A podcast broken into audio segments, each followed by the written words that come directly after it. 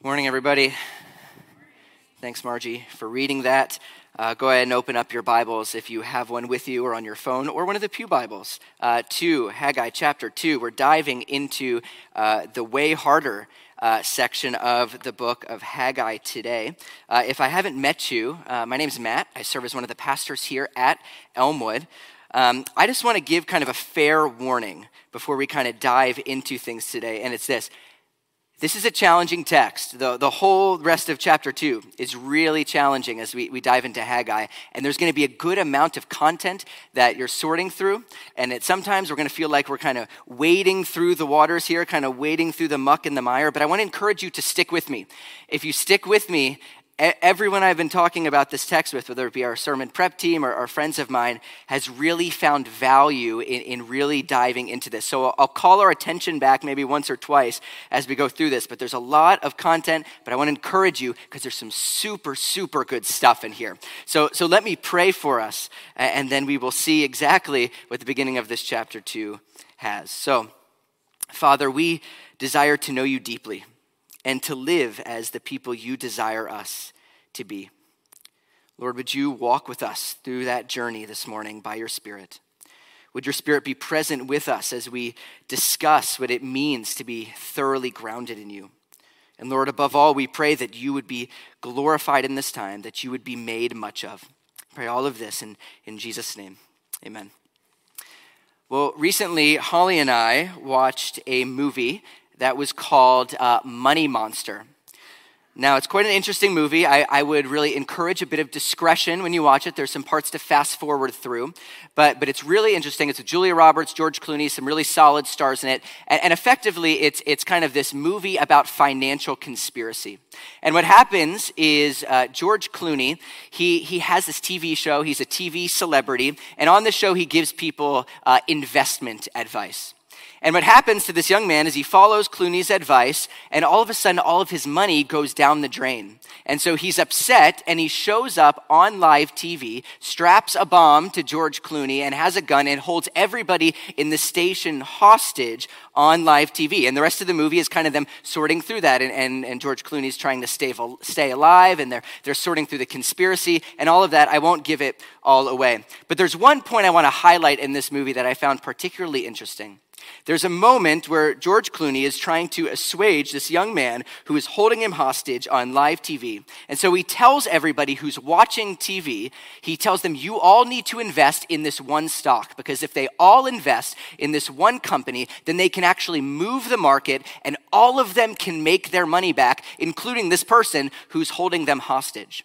And so Clooney, looking at the screen, asks two very provocative questions he says to them this He says, What is a life worth to you? What is my life worth to you? So he's effectively asking these people on live TV, gun to his head essentially, Will you ransom my life? And what's interesting about this question is that he assumes something when he asks it. He assumes that his life matters he assumes that his life has value. And I don't think that he is alone in that, right? No matter who we are, all of us want our lives to matter. Every one of us strives to make our place in this world in one way or another with different motives, but certainly we seek to do it. And there's a level of, uh, of significance that we ascribe to our existence and the way that we relate to one another and the standards that we set for, for one another say that we ascribe value to our existence. At the end of the day, we all want our lives to count for something. We all want to participate in something that makes a difference. And one of the beautiful parts of today's text it, it specifically is that it speaks to this desire that we all have. It speaks to this desire that we all have to matter and to have significance at the end of the day. As we've been journeying through this book of Haggai, we've kind of been tracking with these exiles that have just come out of exile in Babylon for 70 years. And it's been quite a journey with them. And they're really complex, and their emotions are all over the place, and that's not going to change today. We saw that they came back from the 70 year exile. Things weren't the same in their homeland. And so they start trying to set up shop, except they're setting up shop at the expense of actually finishing God's temple. And this goes on for about 15 years, right? Until God calls them back to obedience to Him. And that's what we focused on in that first sermon there. We focused that, that God dwelling among them in the temple, His presence was essential to their way of life and is essential to our way of life. Last week, we talked about the fact that they actually listened to God, and God empowered them by His Spirit to actually begin rebuilding this temple. And that was kind of our main takeaway of God empowering His people to obey Him well. But today, we, we encounter these Judeans again, and they're having another moment of discouragement.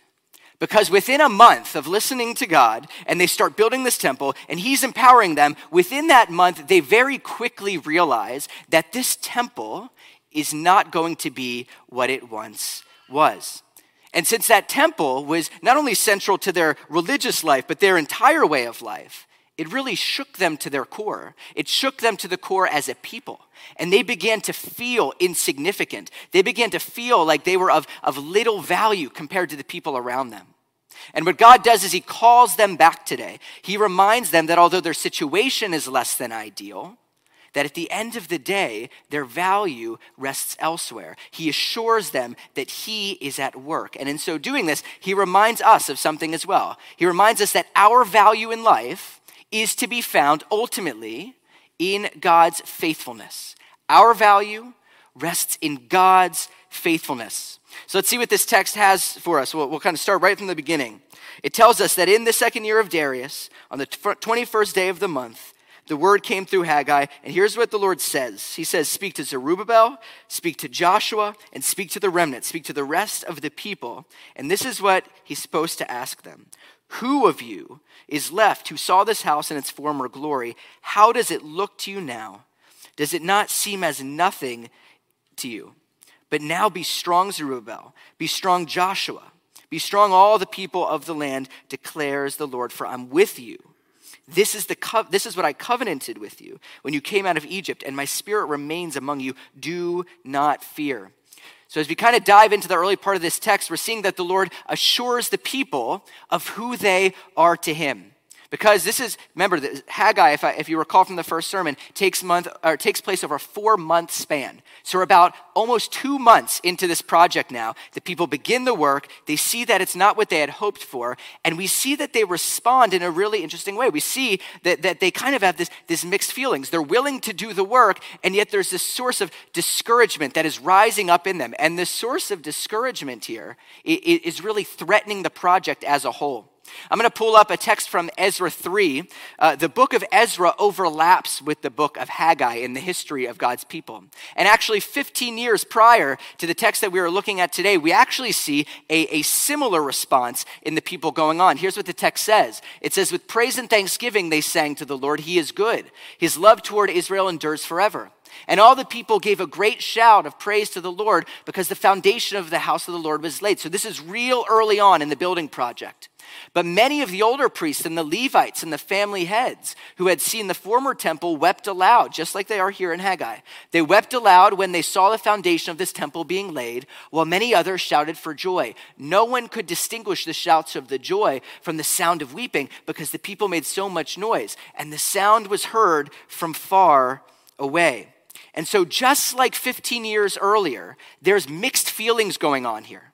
The people know that building the temple is good, but they're struggling over this idea that it may not be good enough. And to understand this tension, to understand this wrestling inside of them, I think we have to have a sense of, of the weight of how glorious Solomon's temple was before it was destroyed. Here's a text from First Chronicles chapter 22 where King David is talking to King Solomon, his son, who is going to actually build that first temple, about the resources that he's going to give to it. He says, Now, my son, the Lord be with you, and may you have success and build the house of the Lord your God as he said you would. May the Lord give you discretion and understanding when he puts you in command over Israel, so that you may keep the law of the Lord your God. Then you will have success if you are careful to observe the decrees and laws that the Lord gave Moses for Israel. Be strong and courageous, do not be afraid or discouraged. Now, listen what he says says, I've taken great pains to provide for the temple of the Lord a hundred thousand talents of gold, a million talents of silver, quantities of bronze and iron too great to be weighed, and wood and stone, and you may add to them. You have many workers, stone cutters, masons, and carpenters, as well as those skilled in every kind of work, in gold and silver, bronze and iron, craftsmen beyond number. Now begin the work, and the Lord be with you.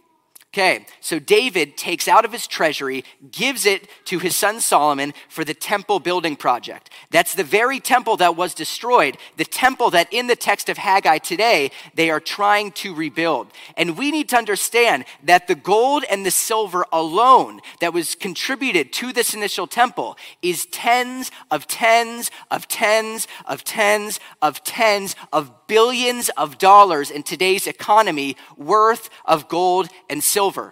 So, is it right for them to be frustrated when they're stuck under Persian rule with barely any money and resources and they're looking back to this temple as it was and they're looking at the one now and they're discouraged? Is it right for them to feel that way?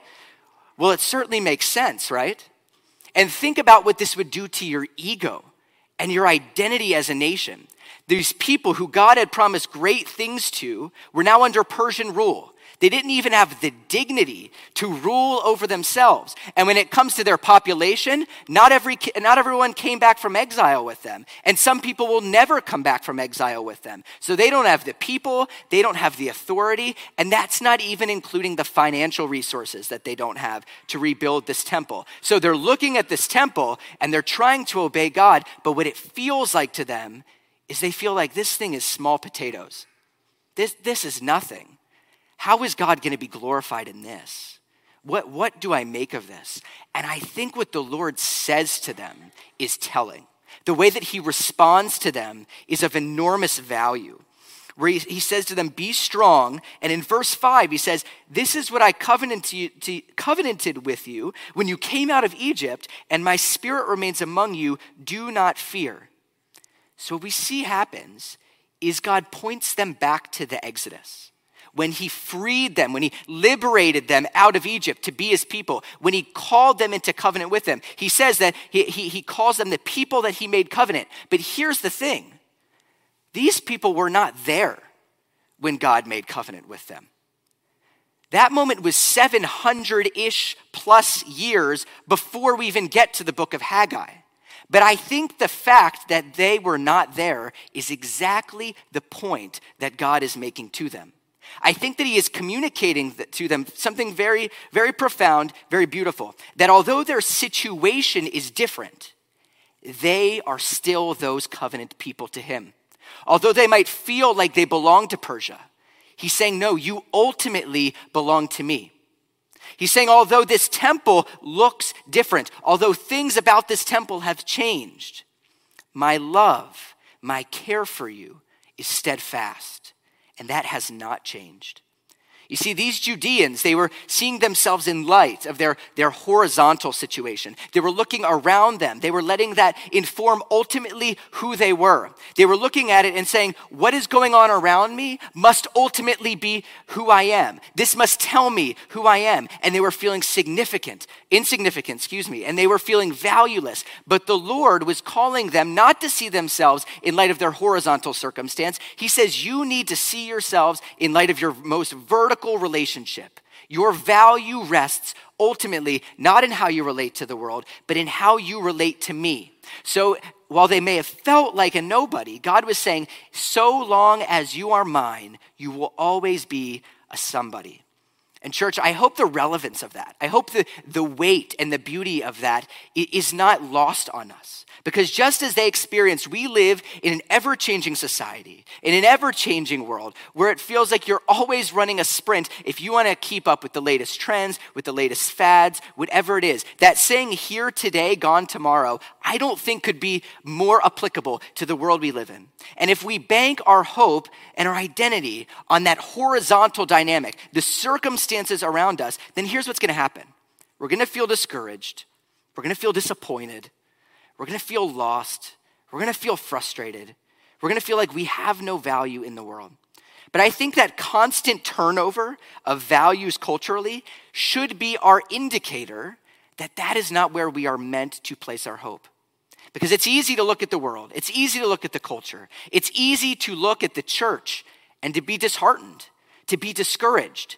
And that and, and when we are that way, sometimes we end up playing into the world's outrage. The world is really good at being outraged at things. It's always telling us what we should be outraged about. But the point of the text in Haggai is this that what's around us, what's going on around us, is not always the best indicator of what God is doing right? It's not always the clear indicator of what God's up to. Sometimes it is, right? These people had just come off of exile where their, where their circumstances were an indicator. But now that's not the case for them.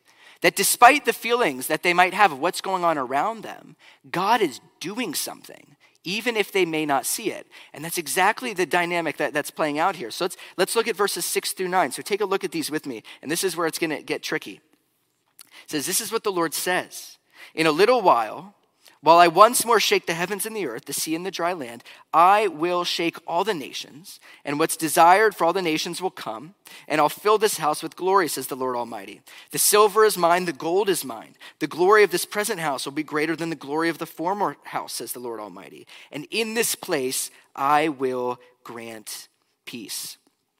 Okay, I said that I would call you back to paying attention, and this is if you've zoned out, this is the part where you need to pay attention, okay? We are about to, to wade into uh, the deep end. And I just want to preface this by saying I am certainly not an expert in the book of Haggai, but there are some things that I think we need to keep in mind as we navigate this part of the text. And, and they're very helpful, and I want you to pay attention to this because they won't only help you with Haggai, it'll help you anytime you're reading any sort of biblical prophecy, any sort of prophetic literature. It's this. So when we are reading biblical prophecy, we need to be very, very careful as we do this because, for a couple of reasons. One is because prophets are not always trying to tell the future. In fact, that's not, if you read the scriptures through and through, that's not their primary job description. In pop culture today, sometimes people think that's what they do, but that's not always what they do. Usually, they are calling people back to obedience to God Himself. And sometimes they recycle old images in the scripture in order to do that. And sometimes they use the future in order to do that. But their primary job description is to call people back to obedience to God. So, prophet does not equal fortune teller. Okay? Prophet does not equal fortune teller. However, when God does reveal to the prophets of what he is up to, sometimes those prophecies are fulfilled within a very short time. Okay, sometimes they happen way out here. Sometimes God says, I'm going to do this way out in the future. Sometimes He makes a promise to them and it is fulfilled within a very short time. And that means that at times, the prophecy that's fulfilled in their future is in our past, right? Because there is a large span of time between them and between us today. Finally, Sometimes prophecies may have more than one fulfillment. In scripture, oftentimes prophecies act like echoes, where God gives a, prof- uh, gives a prophecy and it echoes throughout time and is fulfilled in multiple ways until it finally gets to its climax. So, prophets aren't fortune tellers, Sometimes prophecies are fulfilled within a very short time of them being given in Scripture, and sometimes the prophecies have more than one fulfillment. Notice the italics there, sometimes, because there, there are nuances to be had with all of this. So let's bring this back now to Haggai, and let's apply these things as we sort through it. So God tells them that He is going to bring in the resources to glorify Himself. Now, glory in the immediate context here certainly means financial provision. It certainly means wealth and riches. But if you look at it in the context of the entire scriptures, it also kind of has a double meaning there, where it reflects the fact that God desires to dwell visibly, beautifully among his people, just like he did in the previous temple that they are presently mourning. And he makes two promises to them. These are the promises you need to keep in mind. The first promise that he says to them is that the glory of the house that they are presently building is going to be greater in some way than Solomon's first temple. So the glory is going to be greater. The second thing he tells them is that in that place, whether that be the temple or Jerusalem, in that vicinity, he is going to bring a sense of peace. Okay? So there's going to be peace and there's going to be glory. So, looking at our principles that, that we have up on the screen here, let's ask this question Was that prophecy ever fulfilled within their generation or within a short time after that? And the answer to that question is kind of, maybe, sort of. Okay? Because what we know, if we look back at history, if you look back at Ezra, which we looked at earlier, we find that there were actually two Persian kings, the first one being Darius, and the second one 60 years later named Artaxerxes, who actually did command that money be, and riches be brought to this temple that they're building.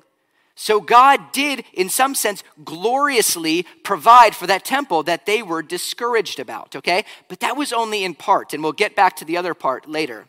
But I want to ask if God did, in some way, partially fulfill that prophecy to them, I want to ask what are the implications of that for them in their context? How did they experience all of that? They felt incapable right? They didn't have the resources before the, the, the, stuff was commanded to be brought along. The few of them that were left from the first temple, they realized that this new temple wasn't measuring up. But God had a message for them. And I think this is what I, I want to hone in on for just a second. Prophecy is not something to decode, prophecy is a message from God for his people. And so I want to ask, what is the message that God had for them? Because that's where the principle lies for us. The message that God had for them was this that his ability to glorify himself was not confined to what they saw or to what they immediately had on hand. God was not bound by their immediate situation. And their job was not to do what they wanted to do but couldn't do. Because they wanted to build this temple up, but they couldn't do it. Their job was to do what God had called them to do. They were called to rebuild. They were called to finish the temple. And God said that He was going to bring the glory, which He certainly did. And in this, there's a principle for us as well that I think transcends time that the Lord will provide for the work that He requires. The Lord will provide for the work that He requires.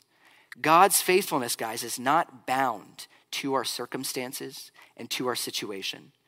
Even though our, our steps of obedience at times may feel insignificant, they may feel like small potatoes, like this temple, right? They may feel like they're not contributing much. The reality is that in God's economy, under God's sovereignty, He can do amazing things.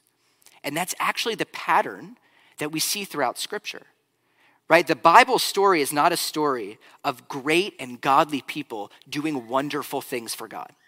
Okay, the Bible is a story of people doing very, very small things and God showing up to do a wonderful work to glorify himself. Think about this. Let me, let me think about some examples here. Uh, Moses. Let's talk about Moses for a minute. Moses was the one through whom God parted the Red Sea. What was Moses' role in parting the Red Sea? Stick in the water. Okay? That's not a big task, right? And God threw up the sea like a wall, right? Small things, God shows up to do the work. Think about David slaying Goliath. This is kind of like the big hero story in the Bible. But have you ever thought about what, what David actually does? He, he says a few choice words to Goliath. He swings a stone around his head and throws it at a big person, right? And it's through that that God rescues his people from the Philistines, right? People doing small things, stepping out boldly in faith, and God shows up to glorify himself through doing the work. So the point is this that God is not dependent on our resources. He's not dependent on our financial resources, our physical resources, our emotional resources, whatever it is. You might feel incapable, but the point of the text is that God is not.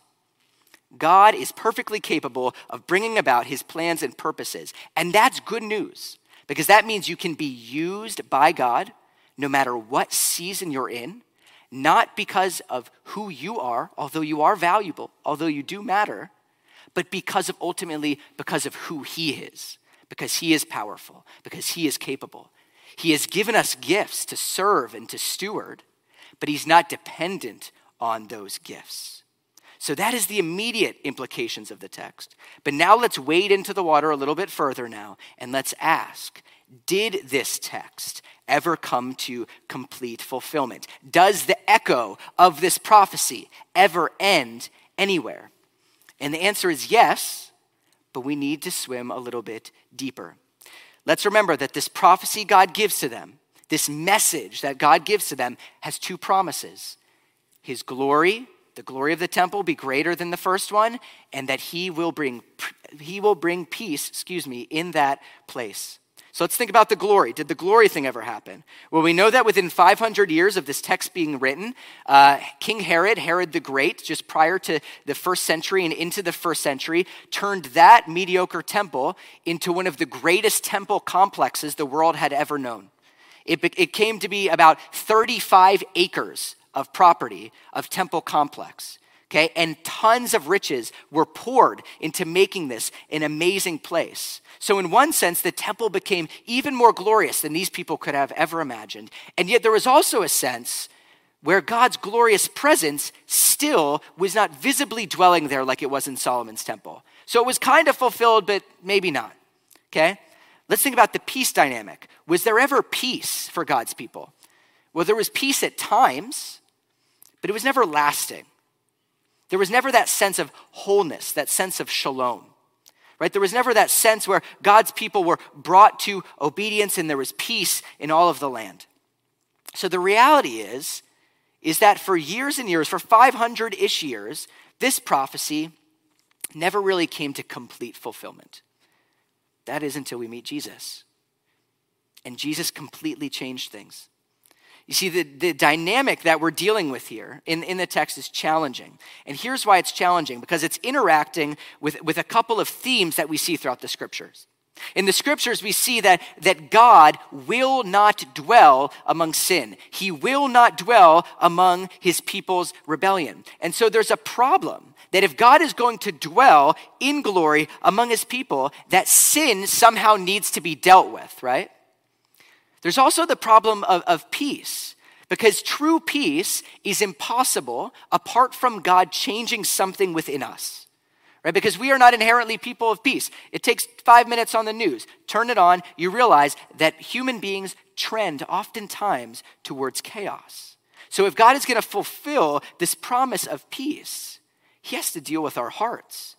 So, in order for this prophecy to really be fulfilled that we think about in Haggai, God needs to do something drastically among his people. We see that he needs to do something to take care of sin and to transform humanity on the deepest level. And in Jesus, we see that's exactly what he does. He makes a way for both of these things. In Jesus, we see that despite our rebellion, despite our unfaithfulness, despite our sin and pushback on God, that God takes on flesh in Christ to be the human, the faithful human that we could never be right? And he lives the sinless life that in obedience to the Father and in the power of the Holy Spirit that we would never live. And he dies on the cross in our place. And as he does that, he takes upon himself the burden of our sin. He handles the sin issue that we could never handle on our own. And as he rises three days later, he conquers sin and death and he ascends to the Father and he invites us to trust in him.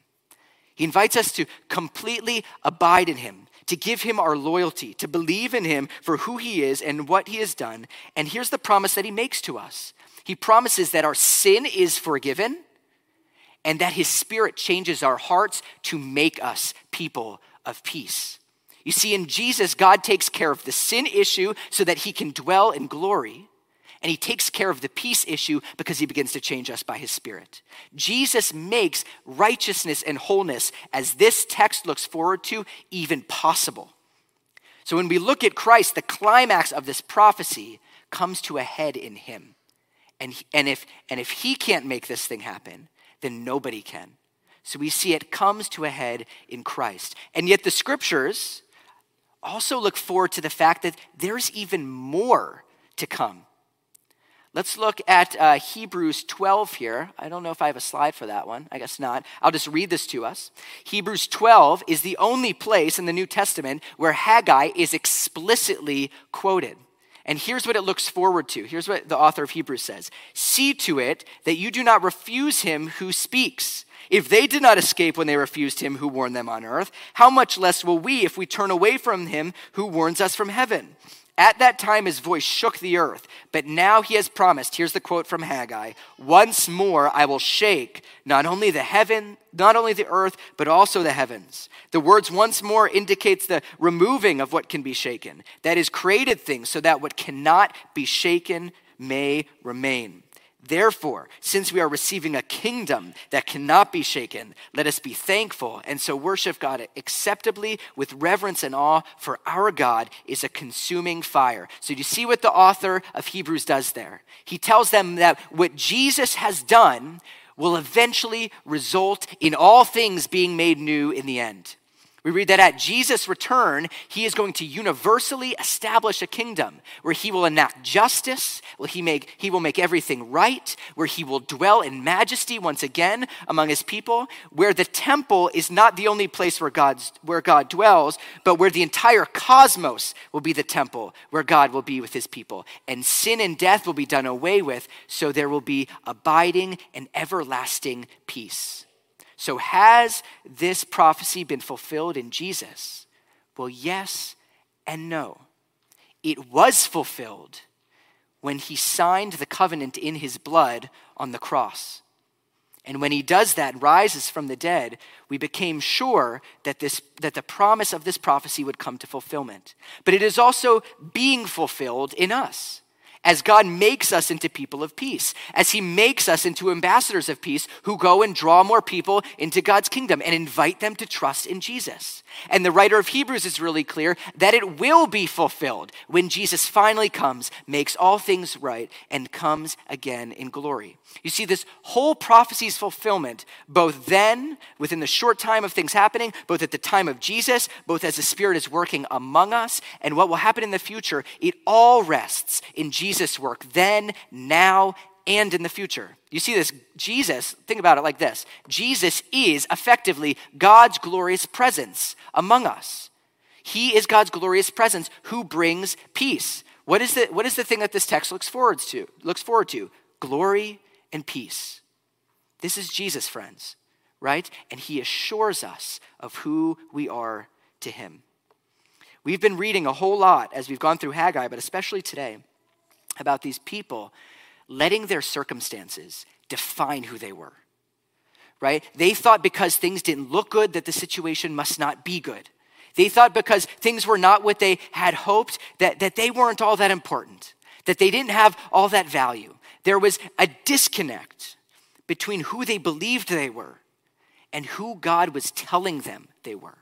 Because God said that it is not true that they don't matter. He said that they are precious, that they are valuable to him, that they are full of dignity, that they are valuable to him. Okay? He, he tells them that they are made in his image and they are the people that he has covenanted with.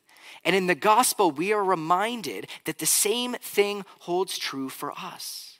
Jesus is our reminder that our situations in life don't ultimately reflect who we are. Because we see in Jesus that it was through the most gruesome, most horrendous, most broken, broken situation, the, the crucifixion of God's Son, that God was actually rescuing us, that He was actually restoring us. I want us to understand this that Jesus' work on the cross not only saved you, but it now defines you.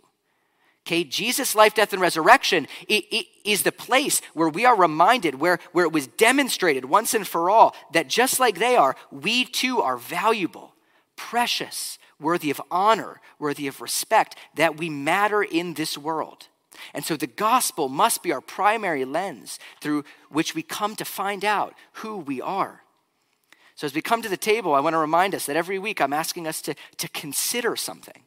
I'm asking us to, to ponder, to meditate on something. The first week, I asked us to consider the nearness of God, that God wants to be in relationship with us, that He desires to be close to us, right? This, this past, the last week, we considered the nature of God, who God is, that He is just and He is good, that He is merciful and that He has sent His Son, right? But today, I don't just want us to consider who God is, I want us to consider what God has done as we think about the faithfulness of God.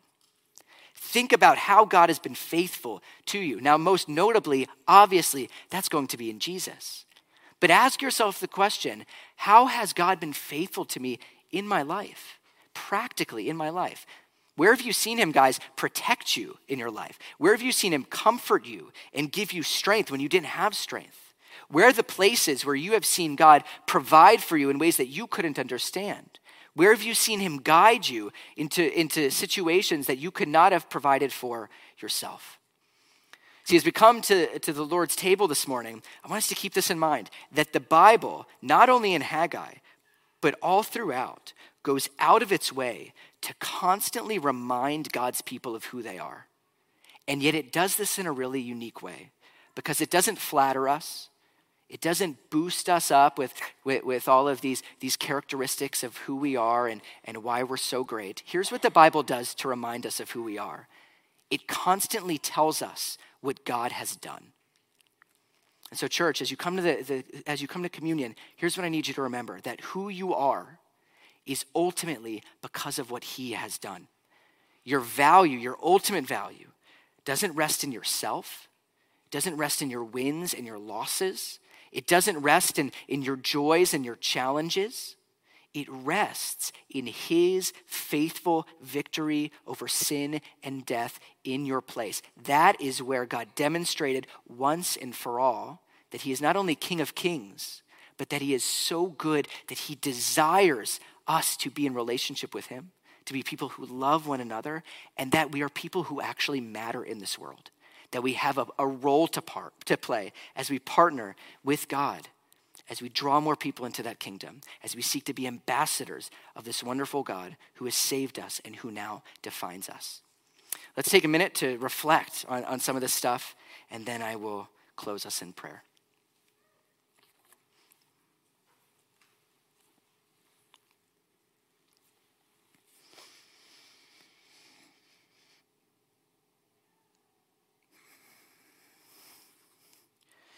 Merciful God, we confess that we have sinned against you in thought, in word, and in deed, by the things that we've done, by the things that we have left undone.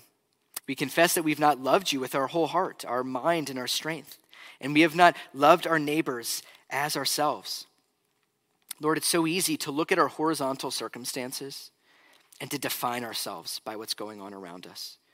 It's so easy to, to devalue ourselves and, and to degrade others based on, dis, on the standards of the world. And yet, in Jesus, Lord, you have demonstrated that the great standard of righteousness and perfection has been reached in our place. You remind us, Lord, in Jesus, that we are ultimately not defined by who we are and what we have done, the mistakes that we've made, the idols that we have set up but we are ultimately defined by your Son being hung on a tree and being raised to life. Lord, in your mercy, would you forgive what we have been? Would you draw us once again to yourself? Would you help us to, divine, to, to, to define ourselves by our vertical relationship with you? Would you help us to see that how we relate to you is ultimately the thing that should define who we are? Would you help us amend who we are in light of that and live in light of that? Would you direct what we shall be so that we may delight in your will and walk in your ways, all to the glory of your name? And all of God's people said, Amen.